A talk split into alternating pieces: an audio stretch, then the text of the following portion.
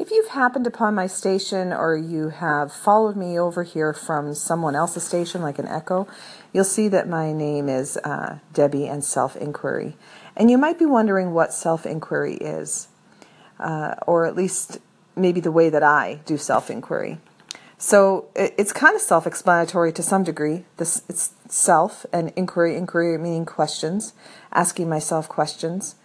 And the method that, that, that I use, uh, that I facilitate in, in workshops and with clients one on one, is the work of Byron Katie. And there are, are other self inquiry modalities, of course, and this is just the one that uh, I'm called to and feel that it's the most simple and the quickest direct route for me to access inner wisdom. So, the work of Byron Katie is only four questions. And the first two pretty much repeat itself. There's, is that true? Can you absolutely know that that's true? The third one is, how do you react when you believe that thought? And the fourth one is, who would you be without that thought? Simple questions. They really enhance, go along with, or stand alone with anything else.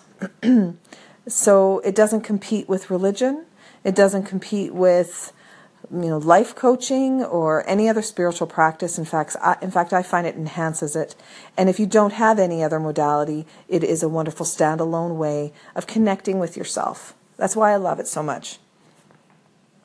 The other thing I love about it quite profoundly is that each person who is the client and asking themselves these questions or being facilitated me asking you the questions my job ends begins and ends when I ask you the question. The rest of it is your job. I'm not giving advice to you. I'm not leading you in any direction to find an answer that I see for you.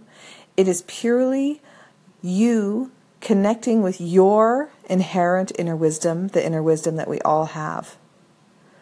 So, what's beautiful about that is you find something that is authentic and real for you instead of me giving you advice that sounds wonderful or may, might even sound difficult. This is where you find the advice that works for you. And because it's a meditative practice, self inquiry is not just asking questions and trying to think up the answers, it's about going in and connecting with yourself. So, um, just like a lot of meditative practices, this is not a rule, but it often helps if you close your eyes and you go into stillness and you ask and then you wait for the answer to appear to you rather than asking and looking for the answer. It is really about noticing, noticing, noticing the thoughts that come up. And sometimes it feels like uh, when you do the work for a while, especially if you come in with an agenda, it might feel like you're trying to talk yourself out of feeling a certain way. Uh, and that is the beauty of having a facilitator who can hold those doubting thoughts for you and can just keep you present in inquiry. When you're in inquiry, it's not about enhancing your story. So it's all about how do you react. And sometimes when we're new to it, we might say something like, Well, I react when he does this and he does that. It's all about what goes on inside of you when you believe the thought that you have about a person or a situation.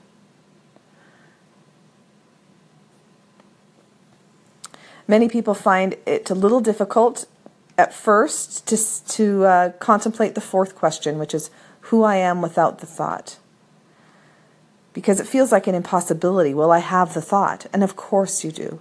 No one's asking you to get rid of thoughts. In fact, that's not this mission at all when doing self inquiry. The more you question a thought and, and start to unravel it from underneath, the thought actually leaves you, as odd as that sounds. There's less stickiness, less resonance for you, for the thought to stick around. So it's not about getting rid of thoughts. This isn't a you know a forceful uh, scalpel operation here. You're you're questioning the thoughts and basically unraveling the stickiness from underneath the thought, and it just ends up moving on and traveling on.